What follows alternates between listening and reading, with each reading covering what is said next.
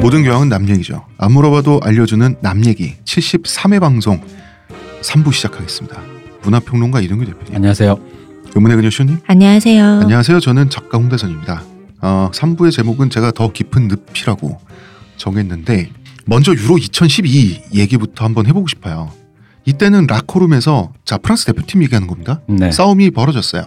그래서 나스리가 기자한테 쌍욕을 퍼붓고 대회는 8강에서 멈췄고요. 멈췄다는 건 탈락? 예. 네. 그리고 로랑 블랑 감독은 해임당했어요. 어, 계속해서 개판인데 사실 녹취록이 터진 시점에서 이 로랑 블랑 감독 잘려야 돼요. 그렇죠. 웬만한 음, 나라라면. 음, 음. 근데 내 새끼 주의 있죠. 음. 프랑스 축협에 끝까지 네네. 믿어보자라고 하는 이 관료주의라고 할까? 이것도 프랑스가 굉장히 심한 나라라는 거지. 아니 뭐 이거는 근데, 근데 정 감독에 비하면 짧다. 짧게 그치. 갔다. 어. 우리나라도 이러는 걸 보면은 근데 뭐 우리나라는 다 그런 거 아니야? 아니 이게 대한민국이라고 하는 나라의 특징은 다 마찬가지인데 음. 마찬가지인데 여론이 음. 불같이 들끓어서 낙마를 시키는 걸 잘하는 여론을 갖, 갖고 있는 나라잖아요. 음, 우리나라는. 그쵸. 음, 음. 근데 또 프랑스는 어떤 제가 프랑스에 살아본 적이 없어서 어떤 식으로 대한민국과 다른지 모르겠으나 역시 어, 대표님이 어제 한 말처럼 음. 인간은 한 종이다. 그렇습니다. 음. 그렇습니다. 자 저희는 한가위 최고의 선물 럭셔리. 럭셔리 티스템 모발 관리 연구소의 후원을 받고 있습니다. 자 여러분 명절날 모이면 머리만 보고 있으라고요. 삼촌 중에 혹은 조카 중에 머리가 더 헐빈해진 남자가 한가위 달같이. 저런. 꼭 있습니다. 음. 아니 음. 근데 꼭 남자분들 아니고 어머님들도 머리카락 가늘어져서 고민하시는 분 진짜 아 많거든요. 맞아요. 여러분 음. 어떻게 해야 되겠습니까? 티스템을 사세요. 저희가 이제 티스템은 얘기해 주실 수 있을 것 같아요. 효과 있다. 저희가 맨날 음. 보잖아요. 일주일에 한 번씩은 저희가 효과를 보고 있습니다. 눈으로. 예, 여러분 제가 모르 못합니다. 저한테서 뭐 달라진 거 느껴지지 않나? 뭐요? 아니 그 내 반짝반짝? 머리에서 반짝반짝이 아니라 빽빽 흑채가 맞다 이거. 흑채는 아닙니다. 그럼 뭐 한 방? 사람의 머리카락은 동물의 털이라는 거지. 그래서 동물 세포로 모근을 복원한다는 거지. 어떻게 돼? 가능합니다. 티스템 연구소의 동물줄기세포 배양액은 거짓말을 하지 않습니다. 나 이거 되는 거 보고 진짜 충격 받았다니까. 지금 티스템 두피 클렌저와 두피 에센스를 검색해 보세요. 과학이 당신의 모발에게 주는 선물 티스템입니다. 자 광고도 아주 은혜로웠어요. 그렇군요. 그렇습니다. 뭐 제 목소리도 들렸고요. 자 로랑블랑 감독이 해임되고 나서 역시 1998년 세대입니다. 디디에르 데상 감독이 취임하게 되는 거죠. 데샹은 프랑스 대표팀을 쇄신하겠다고 또 나섰습니다. 음. 감독마다 다 쇄- 쇄신을 하겠대. 음, 그러라고 뽑았으니까. 음. 그렇습니다. 그 데샹은 무엇을 쇄신했는가? 훈련장이나 이동 장소를 찾은 팬과 기자들이 있죠. 네. 무조건 저자세로 대하는 매뉴얼을 확립했어요. 음. 지금도 그럼 그래요 대표팀들? 그러고 레블, 있습니다. 레블레? 어. 어. 근데 이거는 사실 문제를 해결한 게 아니라 포장한 거에 불과하긴 해요. 왜냐하면 이 룰이 뭐냐면 라커룸에서의 분쟁은 철저히 비밀에 붙이자 음. 음. 이런 내용이었어요. 근데 이거는 원래 룰 아니에요. 원래 룰이긴 한데 어.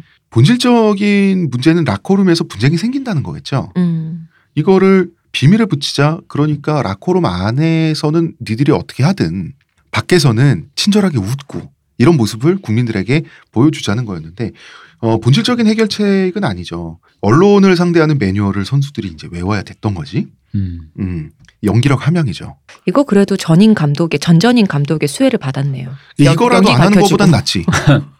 아, 근데 또 어떻게 보면 연기라도 안 하는 것보단 낫죠. 그럼요. 음. 음. 그리고 정치계에서는 프랑스와 올랑드가 등장합니다. 어, 음. 프랑스의 전 대통령이죠. 네. 2012년 대선에서 좌파를 대표해서 이 사람이 등장했어요. 어, 이 사람은 사회당 당수였단 말이에요. 그랑제꼴 출신이에요. 정통 엘리트죠. 음. 근데 이제 정통 엘리트인데 공부만 잘하는 범생 이미지 있죠. 음. 음, 그런 이미지였어. 이 사람 키 작죠. 뚱뚱하죠. 음. 얼굴도 어, 두부 같아. 피부도 동글동글하고 안경도 또 동그란 안경을 썼어요. 더, 말투도 더 이제 동그래 보이게. 어, 말투도 이제 조곤조곤 해가지고 소위 말하는 엣지. 음. 엣지라고는 이제 없는 인물이었는데 섹시함이 없다. 음, 음. 섹시하지 않았어요 정치인으로서 그래서 엣지가 있는 사람이 좌파 대표로 나올 예정이었어요 이 정신으로서의 카리스마는 없다. 음, 이 카리스마가 있는 인물이 누구였냐면 프랑스와 올랑드가 아니라 도미니크 스트로스칸이었어요 음. 이 사람 누굽니까 IMF 총재였어요 네. IMF라고 하니까 우리 입장에서는 좀 기분이 나빠 듣기만 해도. 음, 듣기만 해도 뭔가 좀 마음이 무거워져 음. 네. 그래서 이 사람 이제 읊어드릴 이 사람이 스캔들 때 왠지 기분이 좋아지는. 근데 솔직히 말하면 저도 이때 어쩔 수 없이 기분이 좋았어요. 음. 음, 이 사람이 어쩔 수가 없는데 맞아요. 이 사람이 IMF 총재였는데 IMF라고 하는 것은 후진국들의 경제에 절대적인 영향을 끼쳐요. 그죠? 중진국들, 후진국들. 우리가 후려쳐 맞아봤잖아요. 어, 음. 우리가 중진국 시절에 한 번 네. 제대로 뺨따구를 이렇게 막 맞아봤는데 지구의 경제를 주락펴락하던 인물이고 인상도 강해요. 굉장히 남성적인 사람이에요. 음, 그러니까 동글동글한 올랑도하고는 비교도 되지 않죠. 상품성의 차원에서. 네. 그런데 이 사람이 그 유명한 아주 유명한 어, 성중독이라고 하죠. 섹스 중독자였어요. 음, 2011년에 미국의 호텔에서 말이죠. 객실 청소를 하려고 여직원이 들어왔다가 이 사람한테 성폭행을 당했다 그래서 기소됐어요, 이 사람이. 음. 그 스트로스카는 미국 현지에서 체포되는 게 싫으니까 재빨리 호텔 객실에 프라- 자기 휴대폰도 두, 두- 놔두고 음, 프랑스로 가는 비행기 편에 올랐단 말이야. 네. 그런데 이륙하기 직전에 기내에서 체포됩니다. 음. 결국 부인한테 이혼당하고요. 피해자한테 150만 달러를 합의금으로 줬어요. 그리고 풀려났는데 정치 인생은 이대로 끝나는 거죠. 그렇죠. 근데 사실 반전이 있었어. 이 피해자라고 하는 그 여직원 말이죠. 네. 청소부가 사실은 호텔 손님 대상으로 성매매를 음성적으로 하던 사람이었어요. 음. 음, 그리고 성폭행 허위 신고로 이전에도 돈을 뜯어낸 적이 있는 사람이었어요. 전력이 있군요 이미. 전력이 있어요. 게다가 얼마를 뜯어낼 수 있는지 아마도 스트로스칸에게겠죠? 음. 뜯어낼 수 있는지 지인에게 상담 전화를 하는 그 통화 내역이 검찰한테 걸렸어요. 음, 그러면은 끝난 거죠. 그렇죠. 이거는 설계 당한 것이다. 음, 설계 당한 건데 근데 이미 사건은 벌어졌지. 합의금도 줬지. 음, 이미 스트로스칸은 정치 인생이 끝난 후죠. 음, 그 지금 스트로스카는 외국의 이제 정치 고문으로 여기저기 이제 밥벌이하고 다니는데 음. 그렇다고 해서 스트로스칸이 마냥 억울하기만 하냐라고 음. 하기엔 애매해요. 음. 스트로스칸이 돈을 왜 줬겠어요? 정말 자기가 억울하냐? 그렇죠. 어, 어. 스트로스칸 본인도 자기가 성폭행을 한 건지 성을 산 건지를 본인도 헷갈리는 상태였다는 뜻이에요. 그러니까 평소에 뭘 하고 다니셨길래 그러니까 네, 헷갈리느냐. 어. 그걸 알 수가 있는데 2012년에 이 사람이 섹스 파티 주최 혐의로 긴급 체포돼요 프랑스에서 난교 파티를 6년간 10번 주최한 혐의가 있어요. 다시 말해서 걸린 것만 10번이란 얘기죠. 자 프랑스에서 성매매 합법이에요. 어. 음, 개인 간의 성거래는 오케이예요. 음, 음. 그런데 난교 파티를 주최했잖아. 네. 이거는 성매매 알선일 수 있죠 법적으로. 음. 성매매 알선은 불법이에요. 어. 프랑스는 그 성매매를 하는 뭐 여성이 됐든 남성이 됐든 주로 여성이죠. 네. 성매매를 하는 여성이 소위 말하는 포주라고 하는 사람들에게 착취당하는 걸 방지하기 위해서 개인 간의 거래로 묶어놓은 거예요. 음, 음. 본인이 다 자영업자이면 상관없다. 음, 음, 음. 포주가 하는 일이 뭡니까? 알선이죠. 아. 음, 음. 그런데 이 알선이라는 카테고리에 예를 들어서 난교 파티를 하려면 자기가 호텔 스위트룸 같은 것도 예약해야 되지. 음, 게다가 난교를 하려면 스로스카는 또 이제 그 손이 커요. 이런 음. 쪽에서. 그래가지고 뭐 적어도 뭐 남자 여자 한 10대 10은 돼야 돼. 음. 그러면은 이건 알선이죠. 그래서 어찌어찌 고초를 겪고 나왔는데 2015년에 불과 3년 후죠. 2015년에 지난 3년간 12번의 난교 파티를 또 연 음. 혐의로 체포됐어요. 아니 6년간 10번이었는데 3년간 12번이야. 재능이 딴 데 있네. 그러게요. 이때 이런 식으로 자기를 항변했습니다. 이제 뭐 더 숨길 것도 없고 어. 음. 음, 난교는 일에 지친 나를 충전시켜주는 소중한 역할. 음. 이런 식으로 검찰 아, 내가 주체만 하는 것이 아니라 음. 나도 참여했다. 음. 이것에 대한 어, 얘긴가요?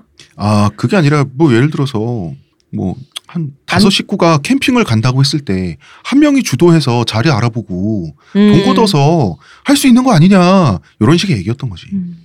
어떻게 생각하십니까? 근데 이 난교가 이 난자가 어지러울 난자죠. 네. 마구잡이로 아. 막. 어지러이. 그룹 섹스. 네. 그렇지. 그러니까 어. 일 1대1이 아니라 그렇지. 어, 음. 얘랑도 하고 쟤랑도 하고 다대다도 음. 하고 뭐 이렇게. 그룹 섹스로 평생 일에 지친 자기 자신을 충전시켜 주었던 이 스트로스카는 음. 이미 정치인으로서는 끝났죠. 이미 여기까지 오면 정치 인생은 끝났어요. 왜 끝나? 정치 인생 이거 리부트 해야지. 음. 해피. 리부트는 이분이 알아서 하실 것 같고요. 로맨티스트인 프랑스의 리부트. 근데 평소 하던 일에 저는 연장 같아요. 음. 어떤 나라의 그 경제를 설계해서 주락펴락 했잖아요. 이 사람들의 성생활을 설계해서 주락펴락 해준 거잖아. 사실 중진국, 후진국 국민들이 선진국 국민들보다 전 인류 70억 인구 중에서 압도적인 숫자죠. 그죠? 거의 수십억 인류의 경제적인 생명줄을 주락펴락하는 인물이 IMF 총재예요. 음. 우리도 IMF 얼마나 무서운지 우리 한번 알잖아요. 당해봤잖아. 근데 지금은 벗어났지. 음. 그 레벨을 벗어났는데 이게 어 우리가 97년도 8년도에 당했던 그 레벨 이하의 국가가 거의 대부분의 국가거든요. 전 세계 네. 그죠? 이 인류에 있어서 호랑이 같은 존재가 스트로스칸인데 음. 섹스를 너무 좋아한 나머지 음. 예 정치 인생이 끝나버리고 호랑이 기운이 빠차서. 음, 급하게 어, 생긴 것도 호랑이처럼 생겼어요. 음. 음, 멋있는 호랑이 말고 약간 켈로그처럼 생기긴 했어요. 급하게 대체 인물로 떠오른 게 프랑스와 올랑드였단 말이에요. 음. 올랑드는 전문가들이 붙습니다. 음. 붙어서 개인 피트니스 코치가 붙어가지고 과격한 다이어트를 합니다. 14kg를 감량해요. 그리고 안경테도 날카로운 걸로 바꿔요. 사각형 이런 걸로. 그 사회당은 이제 전문가를 붙여가지고 말투부터 표정까지 다 올랑드를 고쳐요. 음. 음. 강해 보이는 화도 좀 낼 줄 아는 남자로 훈련을 시킨 거죠. 특전사도 좀 갔다 오고 그래야 음. 야 거기 가면 올랑드 죽습니다. 네. 올랑드는 그런데 갔다 오면 시체로 나옵니다. 예. 그 결과 대통령이 되는데 성공을 했던 것이죠. 음. 올랑드는 처음엔 괜찮았어요. 부자들한테 75% 과세를 물리겠다. 음. 이걸로 지지를 받았어요. 음. 네.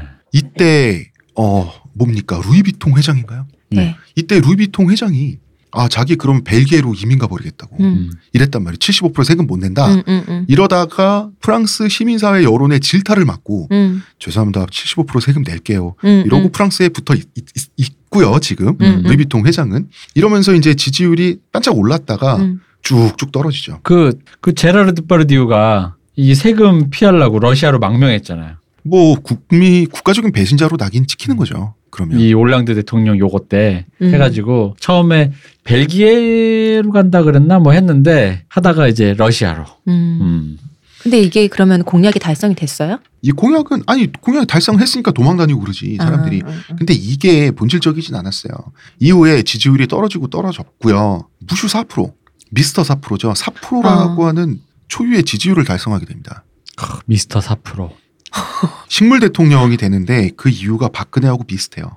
이 사람 태도가 이겁니다. 지킬 수 없는 공약은 지키지 않는다. 공약이라는 게 지켜야 되는 건데 지킬 수 없는 공약을 내걸었다는 것 자체가 어? 근데 축구 얘기하는데 올랑드가 관계가 있냐고 하면 있어요. 프랑스야 뭐늘 음, 올랑드는 2014년에 나탈리 이아네타라고 하는 젊고 아름다운 여성이 있습니다. 네. 여성은 프랑스의 유명한 미녀 아나운서입니다. 음. 이 여성을 갑자기 체육수석에 임명을 합니다. 그 이쪽에 뭔가 확실히 홍보의 장 마스코트를 쓰다 보니까 그 축구팀을 네. 그거 관계된 체육부나 이런 쪽을 이런 식의 그런 어떤 포퓰리즘적인 인사로 굉장히 그런 이렇게 감이 활용하는 있어요. 것 같아요. 우리나라 대통령이 보면 어, 자 문재인 현 대통령이 노무현 대통령이 민정수석 출신이죠. 네. 민정수석, 홍보수석이 있는 것처럼 프랑스 대통령 직속 체육수석이 있어요. 그거 신기합니다. 음. 음. 음, 체육수석이 이제 축구수석이기도 하죠. 음. 거의 축구에 이제 손을 보니까 이 나탈리 이아네타는 원래 올랑드랑 친했단 말이에요. 음. 음. 그러니까 왜 친했는가 이상하잖아. 아, 이 친한 게 그 어떤 그 부적절한 관계? 일 수도 있는데 두 사람의 해명에 따르면 네. 대통령이 되기 전에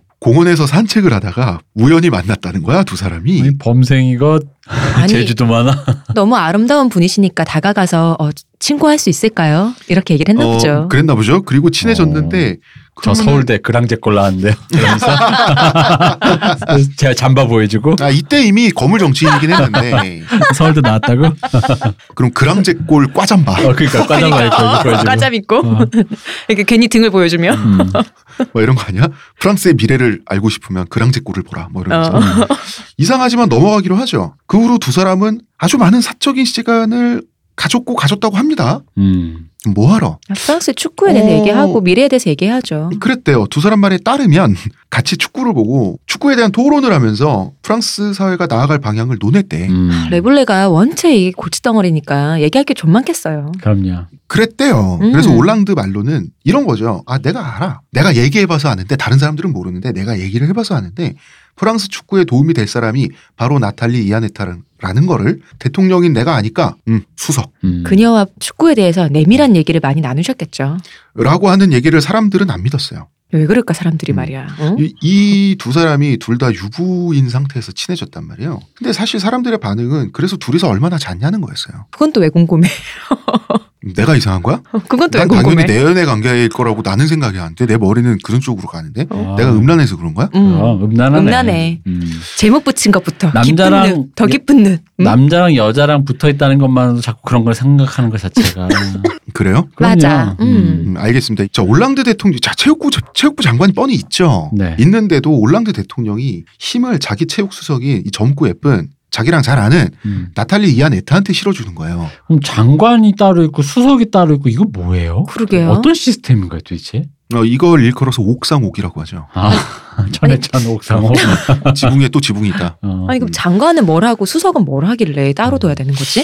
사실 그 장관이 더 위에 있어야죠. 네. 근데 그 장관을 대통령과 조율하고 소통을 하고 도와주는 사람이 체육수석이어야 되는데 이렇게 돼버리면 장관의 장관의 존재가 없어져 버리고 마치 그 지난 박근혜 정권처럼 옥상옥 음. 자꾸 비선이 생기는 거야 윗사람이 윗사람이 있고 윗사람이 윗사람이 있고 이렇게 되는데 장관 시켜주기는 그래도 이제 또 남들 눈이 그러니 수석으로. 음, 어. 그러다 보면 레블레 대표팀 선수들의 반응은 황당 그 자체죠. 음. 아니 대통령이 끼고 도는 여잔데 우리가 그 여자 말 들어야 돼? 그러니까 옳고 그름을 떠나서 이게 여혐인 건 맞는데 반발 심리가 안 생기는 것도 이상하죠. 이렇게 돼버리는 겁니다. 이런 상황에서 자 2014년 브라질 월드컵 디젤의 데시앙호는 2014년 월드컵에서 8강에 만족을 하는데요. 음. 네.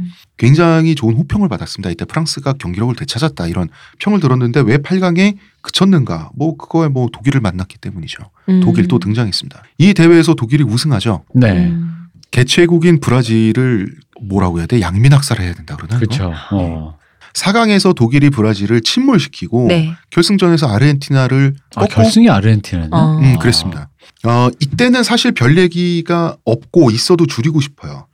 어, 일단은 디디에르 데시안 감독이 프랑스 사회에 레블레를 잘 꾸미는 데 성공을 했어요. 음. 근데 비밀에 붙인 그 라코롬 안에서 무슨 일이 있었는지는 잠시 후에 네. 저희가 말씀드려야 되고요. 그리고 2014년이 지나면 2015년 1월에 바로 그 유명한 이 사건이 터지고 맙니다. 음. 음. 샤를리 앱도 총격 테러 사건. 그 전에 우리는 샤를리 앱도의 정체성을 조금 알아보죠. 네. 네. 어떤 언론이었나.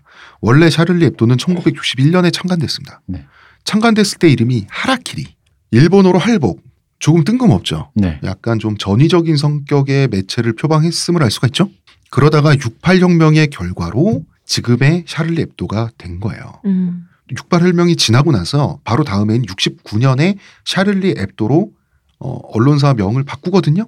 샤를리는 샤를의 애칭이에요. 음. 아 샤를 드골. 그렇죠. 그 샤를리 찰스지 않습니까? 아, 네네. 찰리라고 하잖아. 아 영화에서도. 네네. 아 그래서. 샤를리. 샤를리는 샤를 드골이에요. 즉 샤를리 앱도는 주간 샤를 드골. 어. 음. 뭔가 조금 패러디와 그 개그의 냄새가 나죠. 주간 런승만 뭐 이런 느낌인 건가? 주간 박정희 뭐 이런 느낌이죠. 드골은 현대 프랑스의 국부죠. 네. 그 드골을 조롱하고 풍자하기 위한 제목이라는 거는 샤를리 앱도가 바로 프랑스 사회를 좀 풍자해보겠다. 음. 프랑스 사회의 모든 권위, 권력 이런 것을 한번 조롱하고 해체해보겠다라고 하는 68 운동의 자식과도 같은 그런 매체인 겁니다. 음. 네. 음. 어, 프랑스의 일베예요. 일부러 위약적인 거 있지. 음. 음. 조롱하고 패러디하고 이런 방식이 일부러 좀 세게 하려고 마음대로 위약적으로 하는 거 있잖아요. 주간지가. 음, 주간지가 그런 매체가 샤를리 앱도인데 어, 한마디로 모두까기 인형이다. 어. 모두가기 인형의 정체성을 유지해야 되니까 광고를 안 받는다. 광고 안 받고 어떻게 했을까? 판매 부수, 어. 음. 어, 판매 대금으로 구독 대금으로 이제 운영이 되는데 샤를리 앱도가 여러분 얼마나 작심하고 막장인 매체인지는 만평을 보면 알 수가 있어요. 음. 만평이 진짜 근본이 없습니다. 음. 심할 정도로 이제 그런데 모든 권위를 까기 때문에 당연히 이슬람교의 권위도 까죠.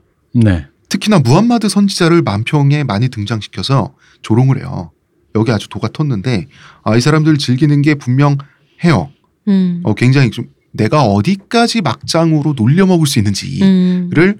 스스로 실험하면 재밌죠. 그 음. 재밌음도 스스로 충분히 즐기는 사람들이에요. 음. 근데 이제 무함마드 선지자는 이슬람교에서는 교리상 무함마드 선지자를 그림이나 어떤 동상 같은 걸로나 이런 식으로 형상화하는 게 교리상 금지돼 있어요. 네. 음. 우상 숭배를 금하기 때문이죠. 아, 네. 무함마드조차도 음. 하지 않는 그 것이죠. 우상승배를 금하는 문화 자체가 이슬람교가 가장 그 유일신교 음. 삼대 종교가 있죠. 네. 유대교, 기독교, 이슬람교 중에서 가장 강해요. 음. 그런데 무함마드를 그리고 그릴 뿐만 아니라 아주 우스꽝스럽게 그리니 조롱하고 당연히 이슬람 사람들은 기분 나빠요. 그렇죠. 그래서 IS 그다음에 다른 이슬람 무장 단체들 이런 사람들은 언제 우리가 샤를 앱도로 한번 손보겠다. 음. 별로고 있었단 말이야. 근데 이게 샤를리 네. 앱도가 샤를리 앱도의 방식이 네. 사실상 그 흔히 말하는 네. 시민사회 이게 이게 그 그거에 걸려 있어요. 시민사회 연대를 해칠 수준의 음, 음. 그 어떤 그런 예의 없음 음, 음. 인간에 대한 예의라든가 네. 그 어떤 익- 서로가 익스큐즈된 상황 안에서만 우리가 할 수 있는 그 어떤 것과 네, 네. 그리고 표현의 자유. 음. 근데 사실 거기에 경계에 있고 심지어는 경계라기보단 좀 더 표현의 자유 쪽으로 가 있는- 넘어섰죠? 예, 네네. 가 있는 쪽이 그러니까 물론 많아요. 어 이렇게 일부러 표현의 자유 쪽을 의식적으로 선택하고 있는 매체인 거죠. 네, 이 그렇죠. 매체는? 근데 이제 이게 이제 누군가에게 심사가 뒤틀리는데 물론 그렇다고 해서 누군가 심사가 뒤틀린 사람이 누군가의 어떤 표현의 자유를 음- 구사하고 있는 사람에게 그 사람을 해야 할 권리는 없어요. 위해를 가할 순 없죠. 어. 근데 이제 이거는 그러니까 누가 옳다 그르다의 문제가 아니라 IS는 그렇다고 나쁜 놈인들이지만 네. 옳다 그르다의 문제가 아니라 그러니까 양비론도 아닙니다. 뭐 샤를도 잘못했다 이게 아니라 음. 이 샤를리 앱도라는 매체의 성격과 샤를리 앱도가 추구해온 그동안의 방식이라는 게 수많은 사람들의 심기를 건드릴 수 있는 부분과 여- 연관돼 있다라는 거죠. 음, 음. 그러니까 이게 사실 샬렙도 사건이 터졌을 때 어떤 식으로 우리나라에서 보도됐냐면 극한의 자유주의, 언론 자유를 부르짖는 자유 언론을 이슬람 떼놈들이 음. 무식하게 테러로 음, 사람들을 이렇게 했다라고 해서 굉장히 막 어떤 뭐 뭐 뭐, 지뭐 어떤 방송에서는 뭐 이렇게 막 굉장히 막 자- 동질감을 느끼고 막 언론의 자유를 수호하지 표현의 못한 자유가 어, 침해당했다. 막 그런 식으로 어. 막 화, 화가 난 막 멘트로 막 어떤 뭐 진행자는 막 그렇게 하고 그랬는데 음, 음. 왜 이렇게 오바했을까? 어, 뭔가 그러니까 자기가 같은 동족인 거야 언론인으로서. 언론인인 거야 그건 너무 오바잖아. 근데 침해 당한 거야 무식한 이런 종교나 믿는 이런 음, 어? 음, 음. 이런 놈들 때문에 근데 사실 이게 미묘해요. IS가 테러를 한 건 나쁜 건데 누군가의 심기를 건드리면서까지 갖게 되는 표현의 자유란 건 우리 그 계속 눈에 얘기하잖아. 게이를 게이 새끼라고 부르는 게 왜 표현의 자유가 아닌지에 대해서 음, 그리고 이 얘기는 해야 될 것 같아요. 어. 음. 그 테러의 피해를 끔찍한 테러 피해를 당했다고 해서 음, 피해는 별개인 거예요. 그렇죠. 끔찍한 테러 피해를 당했다고 해서 자동적으로 그 언론사의 논조가 옳게 되진 않아요. 선의의 피해자, 아니 피해자가 무조건 선의의 피해자가 된 사람이 아니지. 음. 어, 네. 그냥 피해자인 거지. 음. 피해자지. 그리고 이, 이 만평들을 보면 그 그림들이 그 이슬람교 그 믿는 사람들뿐 아니라요. 그냥 다른 사람이 봐도 좀 불편했었어요. 그 정도였었거든요. 음. 아무리 내가 안 믿고 난 저 신을 안 믿지만 그래도 야 이 정도는 좀 넘어갔지 않냐 이런 생각이 드는 게 많았단 말이에요. 그래서 하여간 그 아니 뭐 당시에 그리고 이제 서구의 서구 사회의 표현의 자유를 수호하는 음, 최 최전선에 가 계신 분들이 떼놈들에게 음, 테러 당했다. 음. 이런 프레임이었죠. 음, 음. 그런 프레임이 얻고 이 테러의 경관이 이런 거는 우리 주제랑도 맞지 않고 네. 우리가 이걸 줄줄이 다 얘기할 이유는 없어요. 네. 어쨌든 뭐 이건 여러분 검색해 보면 다 알잖아. 음. 음. 2015년 1월에 터진 샤를리 앱도 테러 사건. 아무튼 올랑드 대통령이 사건 현장에 1시간 만에 출동을 했어요. 음. 선열이 낭자니 현장. 음. 그래서 지지율을 마침 또 끌어올리는 데 성공합니다. 음. 요것도 반짝이었지만 근데 샤를리가 전 세계 애도와 응원을 받았죠. 그리고 난 다음 호가 전 세계에서 가장 많이 팔렸단 말이야. 음. 음. 그럴만 하죠. 그럴만하죠. 응원의 차원에서 그때 논조가 뭐냐면 아 뭐 이렇게 친구해주겠다는 놈들이 많아. 간지럽게 우리가 언제 우리 친구였다고 음. 이런 식의 논조였고 그리고 이제 더 막장으로 치달았어요. 그중 두 가지가 이제 시리아 시리아 난민 중에 세 살배기 애기가 음. 그 해변가에 이제 얼굴 쪽으로 엎어져서 시신으로 그거는- 떠내려온. 그 세 살배기 애를 또 조롱했어요 만평에서 음. 어떤 식으로 조롱했냐면 애가 죽어 있는데 그걸 그대로 그려놓고 이제 맥도날드 피자헛 이런 간판이 있는 거야. 네. 좀만 더 힘을 냈다면 이런 걸 다 먹을 수 있었을 텐데 이런 식으로 음. 조롱을 했고 물론 그러니까 그 조- 이게 그 광주 사진 놓고 택배 왔어요. 뭐 홍어 택배 왔어요. 이거랑 뭐가 달라? 그니까요. 어. 어. 음. 그리고 이탈리아 지진 났을 때 음. 그 지진 피해자들을 그러니까 건물이 층층층층 무너지고 그 안에 사람들이 깔려서 피가 나면 음. 그거를 어떻게 묘사했냐면 이탈리아 라자냐 음. 스파게티로 묘사를 했어요. 그래서 또 쌍욕을 먹었죠. 라자냐가 이렇게 겹겹이 이렇게 쌓아서 하는 음식이니까. 음, 그렇죠. 그리고 이제 거기 이제 그 토마토 소스 들어가니까 음. 음, 한마디로 애들이 좀 막장인데 어쨌거나 그래도 테러를 당하면 안 되죠. 네. 음, 샤를리 앱도 테러 사건을 기점으로 해서 이때가 2015년 재작년 1월에요. 그리고 11월까지 프랑스에서 7건의 테러가 발생합니다. 이쯤 되면 똘레랑스는 사라진다고 봐야 돼요. 왜냐? 모든 무슬림이 테러리스트인 건 아니지만 프랑스 사람들이 보기에 테러리스트는 다 무슬림이었거든요. 음. 그러면 무슬림하고 친하게 지내고 무슬림이라고 도망가지 않고 저기 무슬림 지나간다고 내가 길을 건너서 사라지는 게 정치적으로 올바르지는 않겠지만 그 누구도 있잖아요. 목숨을 걸고 정치적 올바름을 추구할 수는 없어요. 그러니까 내가 아까 얘기했잖아. 할렘 사거리에 신호를 음. 지키고 서 있는데 저기에 손을 손에 뭔가 들고 오는 흑인이 있는데 하지만 아니야 저 내가 사람들은 어, 어, 저 사람들 나쁘게 보고서는 어. 안 돼라고. 그럴 순 없죠. 어, 그러니까 주머니에 손을 넣고 있는데 블록해. 뭔가 그 블록한 게 권총 모양처럼 생겼는데도 음. 내가 다가가서 아수하는 게 피시한 거야. 그치. 어. 이렇게 말할 수는 없어요. 음. 그럼요. 이제는 똘레랑스가 사라져가는 그거에 대해서 프랑스 국민 여러분 똘레랑스의 가치를 되살립시다라고 정부에서도 말하기가 힘들어져요. 이거를 우리 방송에서 알기 전까지는 이 샤를 음. 앱도 이후로부터 프라- 파리를 비롯한 프랑스에서 테러가 막 일어날 때는 뉴스에서 볼 때는 그냥 아 저 IS 같은 저- 음. 그런 사람들이 이제 전 세계 미국뿐 아니라 전 세계 어떤 기점이 되는 선진국에서 모두 그냥 테러질을 하는구나. 라고만 생각을 했는데 그렇지 않았던 거죠. 독일은 적잖아 테러가. 음. 프랑스로 집중된 어떤 그런 과정에 대해서는 우리가 일련 사건들을 보니 여러 번 이야기를 네. 했고 그렇게 되면은 어떻게 됩니까? 이제 프랑스라고 하는 나라가 언제든지 테러를 일으킬 수도 있을 것만 같이 보이는 음. 무슬림들 있잖아요. 네. 이미 국민들인데 음. 이 국민들을 어떻게 다루고 처리할 것인가 이거는 좌우를 떠나서 이건 급박한 문제면서 답이 안 나오는 문제로 점점 음. 가는 거예요. 왜냐면 그거에 가장 가깝고 편한 선례로 미국의 네. 애국법이 있잖아요. 네. 모든 시민들을 잠재적인 테러리스트로 간주한 다음에 시민과 전쟁을 하겠다 정부가 아, 그래서 스- 모든 시민들의 사생활을 도청하고 뭔가 인종적인 그 낙인만을 보고 비행기를 태우고 안 태우고 네. 이런 걸 다 해버렸던 그런 애국법이 있는데 사실 그런 생각도 있었을 것 같아. 미국의 전철을 따르는 건 자존심이 상한다. 그렇죠.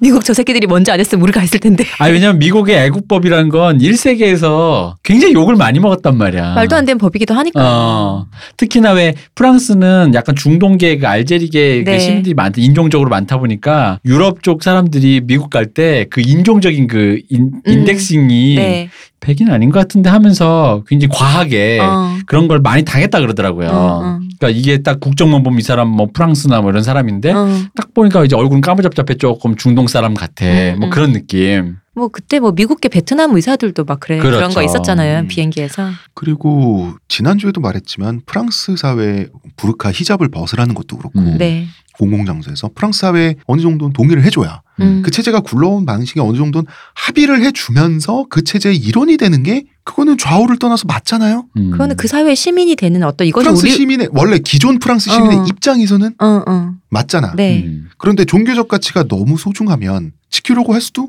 있잖아요. 그 사람들 입장에서는 그죠? 애매합니다. 음. 자, 더 애매해집니다. 더 깊은 늪이거든요. 결론은 저희는 추석 최고의 선물. 왜 자꾸 웃어요?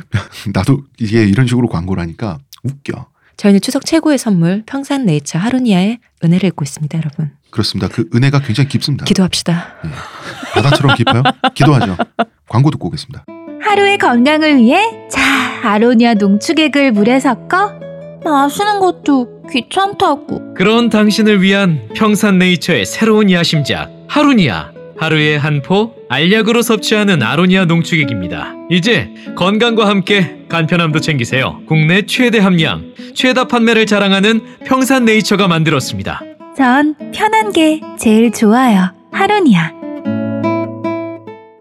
11월이 되면 더 큰 테러가 벌어지는데요. 레블레 주경기장 우리나라로 치면 상암 월드컵 경기장에 해당하는 게 스타드 드 프랑스입니다. 음. 네. 이름 자체가 프랑스 스타디움이에요. 우리나라로 치면 대한민국 경기장이죠. 음. 네. 음. 이때 프랑스가 독일과 친선 경기 중이었는데요. 시합 중에 폭발음이 들려요. 네.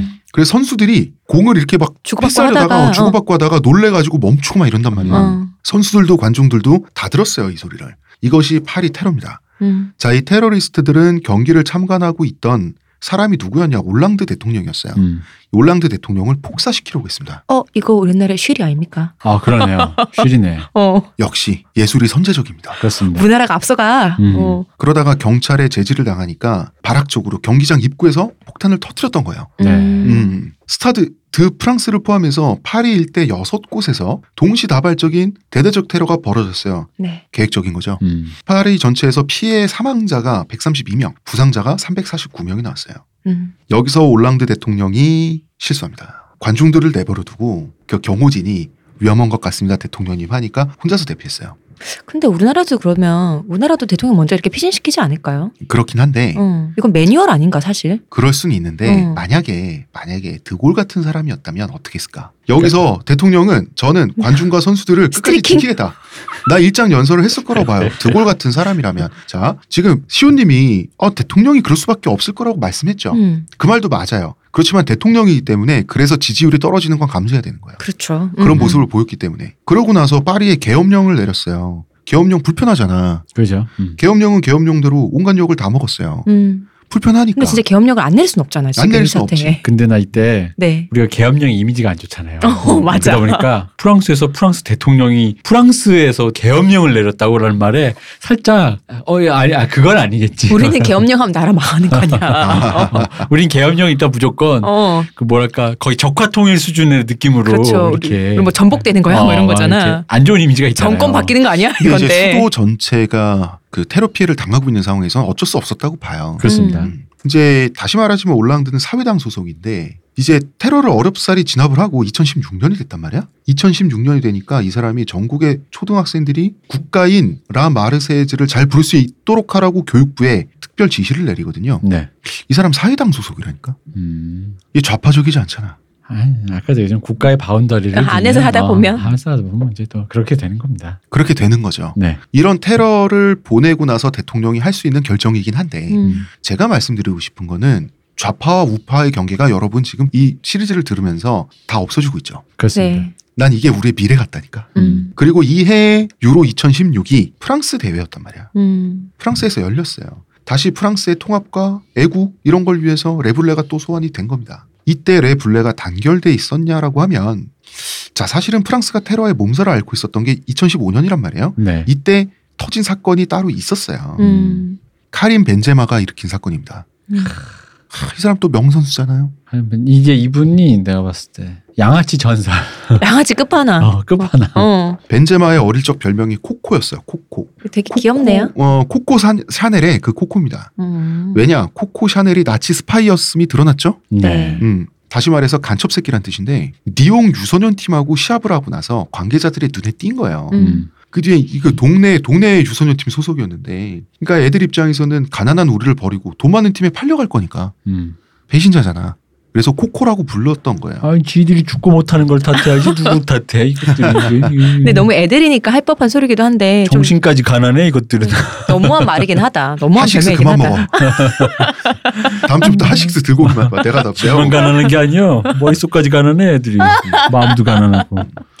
근데 저는 이제 운동부는 다 똑같은 생각이 들어요. 음. 벤제마도 다른 애들처럼 16세가 될 때까지 네. 리옹의 성인팀 있지 않습니까? 올림픽 리옹? 음. 성인 TV 연습하고 시합할 때 볼보이 했어요. 음. 심부름꾼하고 또 못하면 당연히 어른들한테 혼나는 거지. 음. 운동부는 다 똑같다. 그게 유럽도 똑같네. 음. 음. 아, 뭐 운동부가 뭐가 다르겠어요? 얘도 줄바다 치고 그러나? 줄바딴 없겠지. 어. 음, 비슷한 게 있겠죠. 음. 자, 그래봐야 영국 프로팀의 군기에 비하면 어, 일반 커피다. 어, 로맨틱하다. 유명하잖아요. 음? 그 유명하잖아요. 세탁기 넣어서 돌리고 막.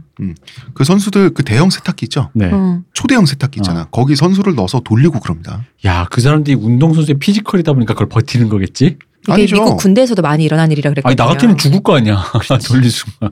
아니 이거- 그래가지고 그 누구야 유명한 선수 스콜슨가 음. 그래가지고 그 건조기에 넣고 건조기 돌려버렸잖아. 건조기 뜨겁잖아. 그래서 스콜스가 네. 천식이 생겼잖아. 음. 음. 지금도 천식을 앓고 있고 이 군기는 특히 뭐 맨유나 어, 이런 오래된 팀들 있죠 아스널 같은 음. 게다가 맨유는 원래 노동자들의 조기 축구였고 아스널은 영국 해군 병기창의 보급병들 있죠 네. 그걸 관리하는 이 병사들의 그 군대 축구 음. 이게 이제 발전돼 내려온 거기 때문에 이 정도로 구력이 깊은 영국 프로 축구단들 있죠 군기 어마무지합니다 괴롭힘의 구력도 깊다. 아, 이 괴롭힘 수준은 어마무지합니다. 이거는 예를 들어서 나이트클럽에 선배들이 갈 때 신입은 무조건 끌려가야 돼요. 음. 왜냐하면 선배들은 이렇게 앉아서 맥주 먹고 있으면 신입이 무조건 여자들을 꼬셔서 데리고 와야 됩니다. 그 똑바로 못하면 건조기에 들어가는 거예요, 스코스처럼. 룬이 왠지 많이 들어갔을 것 같아. 아, 루니는 잘했을 것 같아. 루니는 내 친구가 저기 우리 과 친구가 얘기해줬지만 네. 영국에 갔더니 작은 눈이 큰 눈이밖에 없다고 비슷한 그러니까- 사람 많아서 그러니까 아, 그리고 그러니까 못 꼬시는 거지. 어. 아, 그리고 이런 얘기가 있습니다. 이 얘기는 또 해줘야 될 것 같아요. 맨유의 그런 어마무지한 군기 문화. 음. 네. 요거를, 아, 이건 아니다 싶어서 괴롭힘을 막 당하다가 우리 대에서 끈차라고 한 세대가 네. 베컴 세대라고 합니다. 네. 아. 그럼 잘생기면 한 게 아니야. 역시 잘생긴 사람이 역시. 마음도 어, 넓어. 그래. 그렇군요. 알겠습니다. 대표님 핫식스 그만. 야, 이제 잘생긴 핫식스, 사람. 핫식스 효능을 알겠어. 이번 주에. 난 잘생긴 사람이 돈 많이 버는 거 동의합니다. 베컴은 그때 베컴은 나이트클럽 갔을 때 잘 꼬지 왔을 텐데. 마. 어. 이렇게. 자, 대표님 핫식스 그만두시고요. 저는 벤제마 얘기를 좀 하겠습니다. 네. 벤제마가 같이 부대끼면서 성장해온 친구들이 있을 거 아닙니까? 네. 친구들이 하나같이 질이 안 좋아요. 음. 음. 근데 그거는 띠에리 앙리 친구들도 다 범죄자야. 그런데 왜 사람들은 프랑스 사람들도 앙리는 좋아하고 벤제마는 싫어하는가? 요거에 대한 답은 제가 하지 않겠습니다. 벤제마는 10대 때 뒷골목에서 강도질을 했었던 일이 드러난 적이 있어요. 음. 욕을 먹었죠. 어릴 적 친구의 부탁으로 마약 유통에 가담했다는 혐의가 있었어요. 요거는 무혐의 판정을 받았습니다. 네. 어, 이 마약은 코카인이었어요. 어, 프랑스 조폭 다 친구들이에요 청소년기. 프랑스의 조폭이 돈 세탁을 위해서 세운 유령 회사가 있어요. 네. 이 유령 회사에 이사로 등재된 사건이 또 있어요. 싫어하는 이유 얘기 안 해주신다더니 다 얘기해 주셨어. 음, 그래요? 왠지 그럼 얘기할게요. 왠지 아 이건 뭐 이런 얘기 있지 않습니까? 그냥 남자들이 아재들이 하는 얘기 중에 어, 막 건달과 양아치 뭐 비교구도 있잖아. 아 그렇죠. 음. 그러니까 악리가 건달이면 벤제만 양아치다. 음. 우리 이런 처음부터 식의 얘기했잖아. 인상. 양아치 끝판왕이라고. 음. 어, 뭔가 앙리는 큰형님 뭐 어떤 그 남자 냄새가 났는데 벤제마는 좀 애가 너무 근본 없는 거 있잖아. 벤제마는 칼을 쓰는군요. 한 사람이 핫식스 먹고 이렇게 됐을 때 음. 나머지 두 사람이 제정신 차리고 그 시온님 당신 지금 부안해동하고 있어요. 재밌잖아요. 재밌잖아. 음, 더 재밌는 얘기 할게요. 네. 네. 마티오 발부에나라는 선수가 있습니다. 네. 음. 섹스 비디오 유출 사건인데요. 이전까지 모든 스케, 스캔들은 잊어야 됩니다. 하여튼 그런 선수가 있다는 것만 알, 게 되면 돼요. 마티오 네. 발부에나는 프랑스 레블레 대표팀 동료였어요. 그런데 자 어찌된 일인지 모종의 이유로 발부에나가 여자친구와 성관계를 하는 비디오를 얘가 찍었어. 음. 뭐, 하면서 그럴 수 있죠. 음. 이 비디오가 유출돼요. 이 비디오를 유출한 과정이 지금 이렇다 그래. 요 핸드폰에 손을 냈다. 음. 아, 누가 몰래 훔쳐서. 아니 뭐 이런 건가 봐요. 뭐 핸드폰을 소매치기를 했던지 어. 아니면 원래 뭐 라코르면 슬쩍했을 수도 있고. 그럴 수도 있고 뭐 그 USB 같은 걸 꽂아서 안에 있는 어. 음. 동영상 쫙 뽑는 거 음, 있잖아요. 음, 음. 이걸 소매치기식으로 신속하게 하는 또 그런 기술이 있대요. 음. 앱을, 프랑스- 앱을 깔아서 할 수도 있지. 어, 프랑스 음. 조폭들이 부리는 소매치기들이 있는데 그 소매치기들이 이런 식으로 그 섹스 동영상 있죠. 프랑스 사람들이 만지고 다니다 봐 핸드폰으로 섹스 동영상을 쫙 뽑는 거 있죠 핸드폰으로부터. 음. 핸드폰을 분실시키지 않고 음. 요 소매치기 재주가 있나 봐. 이게 뭐 스킬이 있나 봐요. 이 프랑스 조폭 세명이 마티오 발브에나한테 네 동영상 우리 갖고 있다. 음. 그 동영상 보여줬을 거 아니에요. 자기네들이 음, 음, 갖고 음. 있다는 거. 입막음 대가로 2억 원을 요구를 하면서 협박을 했어요. 음. 근데 이제 발보에나가 아 이거 어떡하냐 2억 원을 줘야 되냐 말아야 되냐 이 와중에 지브릴 시셰라고 또 유명한 선수가 있습니다. 네. 음. 시셰가 또 공범으로 지목이 됐어요. 음. 그왜 지목이 됐냐? 그 협박범들의 네. 핸드폰 통화 내역에 여기 지브릴 시셰가 랑도 통화한 게 있었군요. 어 지브릴 시셰가 등록돼 있었던 거야. 어. 알고 보니 지브릴 시셰도 피해자였다. 어. 시셰 역시 같은 수법으로 동영상을 빨렸고 그냥 돈 줬구나 이 사람은. 이 사람은 그냥 돈을 뜯긴 거예요. 음. 음. 근데 공범이 있단 말이야. 프랑스 축구 선수 중에 누구냐? 카렌 벤제마였습니다. 음. 카린 벤제마는 게다가 주범 중 최소 한 명하고 원래부터 친구 사이였어요. 음. 음. 음. 자, 녹취록이 공개가 됐습니다. 그러다가 프랑스 일간지를 통해서 벤제마와 조폭 사이의 통화 내역이 유출됐는데 이 내용이 처참합니다. 주요 내용만 발췌해 놓고도 다 읽는 게 기니 뭐 대강 얘기를 드리자면 대강만 뭐 얘기를 드리면 아 벤제마가 완전히 악당입니다. 네. 그러니까 그러니까 그가 발부에나를 협박을 하면서 친구한테 협박 자기가 이렇게 협박해서 발부에나를 얼굴이 새파랗게 질리게 만들었어. 막 낄낄대면서 어, 이런 거 낄낄대면서 하는데 뭐 이런 식의 얘기를 해요. 어? 야, 비디오 어디서 봤어? 언제 봤어? 오래됐어?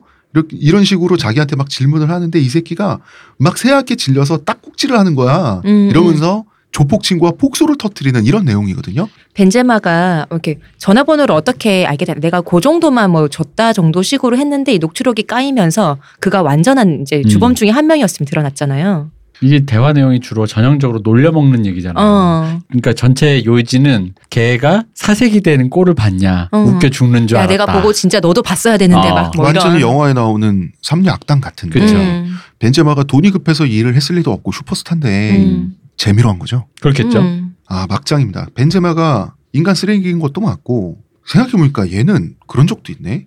무면허 과속운전하다 걸린 적도 있네. 음. 별의별 걸 다 했구나.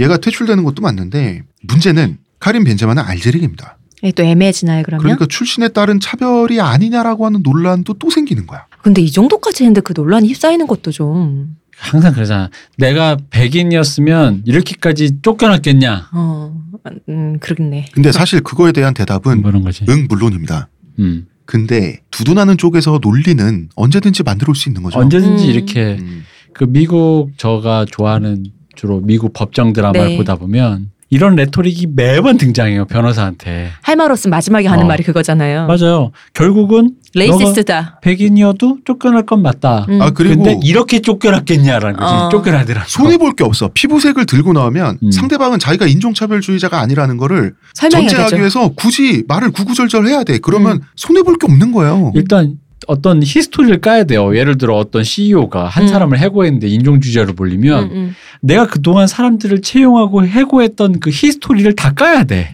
그래서 문제 제기한 쪽이 할 말 없잖아. 어. 알았다 한마디만 하면 돼. 그러니까. 그러니까 입증하는 쪽이 너무 피곤한 거예요, 이거는. 음, 음. 카린 벤제마가 감옥에 원래 가야 돼요. 그렇죠. 이게 지금 최고 15년형인가 20년형까지 받을 수 있어. 감옥에서 어. 죽을 뻔했어. 애. 음, 늙어서 그런데 역시 변호사는 비싼 변호사 써야 됩니다. 돈이 있으니. 돈이 있으니까 이 음. 카린 벤자마의 녹취록 유출돼서 검찰이 입수하게 되는 되기까지의 과정이 불법적이었다는 증거를 제시하는데 성공했어요. 아, 그럼 증거 인정이 안 되죠. 음, 그렇죠. 그러면 재판 자체가 파기되죠. 그렇죠. 음, 이렇게 됐습니다. 그건 그거고. 음. 음. 그러면은 법적으로 얘를 파멸시키는 데는 프랑스 사회가 실패했잖아. 음. 그러니까 여론으로 죽여야지. 음. 그래서 총리가 나서게 됩니다. 총리가 이런 말을 했어요. 위대한 운동선수는 모범이 돼야 된다. 그렇지 않으면 프랑스 대표팀에 앉을 자리는 없다. 많은 아이들과 유망주들이 교회 출신이고 가칭민들 사는 음. 네. 이민자는 사는 교회 출신이고 교회는 훌륭한 선수들의 출신지다. 많은 훌륭한 선수들의 그들은 프랑스의 상징색인 푸른 유니폼을 입고 뛴다. 레 블레라는 색은 이럴 때일수록 보다 중요하다. 자,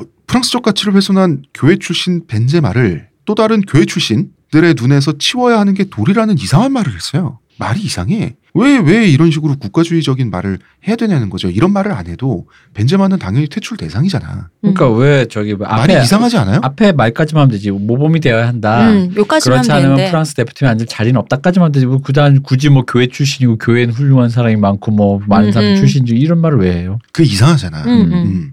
이제는 프랑스는 두 달에 한 번꼴로 테러가 일어나는 나라가 됐어요. 네. 음. 이 프랑스에서 유로 2006이 개최가 됐죠. 그렇죠. 아, 2016. 음. 아, 죄송합니다. 유로 2016이 개최가 됐죠. 자, 벤제마가 없는 상태에서 프랑스는 결승전까지 순항을 하는데요. 결승전 상대가 포르투갈이었어요. 포르투갈이 유럽의 약소국이잖아. 음. 근데 포르투갈에 우리 형 있지 않습니까? 날두 아, 양요. 날두 형 있잖아.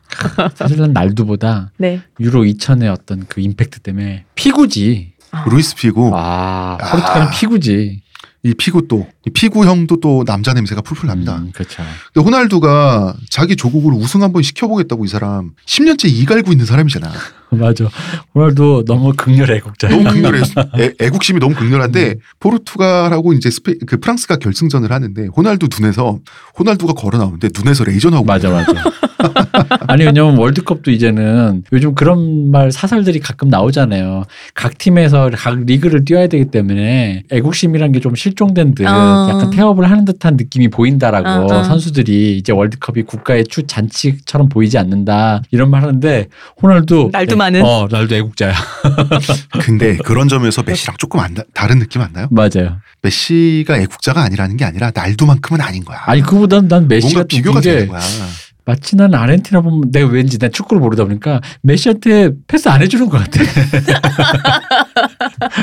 왠지. 외국에서 돈 잘 버는 스타라고 그러는 건 아니고 음. 어떤 태도와 문제가 메시한테 있는 것 같아요. 제가 봤을 때 옛날에 바티스투타가 음, 아르헨티나를 이끌 때 네. 바티스투타와 알비 셀레스테스 음. 아르헨티나 대표팀의 애칭인데요. 알비 셀레스테스의 결속력이랄까 음. 이런 거 어마어마했거든요. 그렇죠. 브라질도 또 이- 유명한 선수 있잖아. 내가 아직도 기억해. 옛날 저기 제 옛날에 86년 월드컵 갈 때 월드컵 그걸 방송해 줬다 그랬잖아요. 음. 그때 나왔던 것 중에 기억태 이름이 너무 독특해서 소크라테스 소크라테스 아 여러분 소크라테스 수염난 음. 라는 선수에 대해서는 사나이 자 이 사람이 브라질의 민주화 운동 투쟁 투사입니다. 그러니까 예. 운동선수이면서도. 사나이 음. 사나이 중에 사나이입니다. 어. 음. 음. 음. 혹시 이분 아닙니다.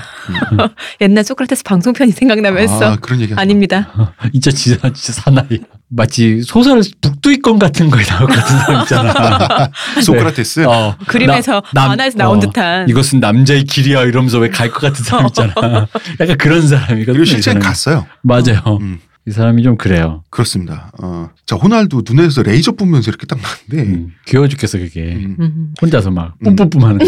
근데 날두가 이때 날두 플레이를 보잖아요. 음. 조국을 우승시켜보고 눈에선 레이저 나오고 있고요. 움직임은 약간 찰리 채플린 영화에 나오는 사람들 그 필름 빨리 감긴 움직임 있잖아요. 아니, 나를 어. 뛰는 게 좀 귀엽잖아.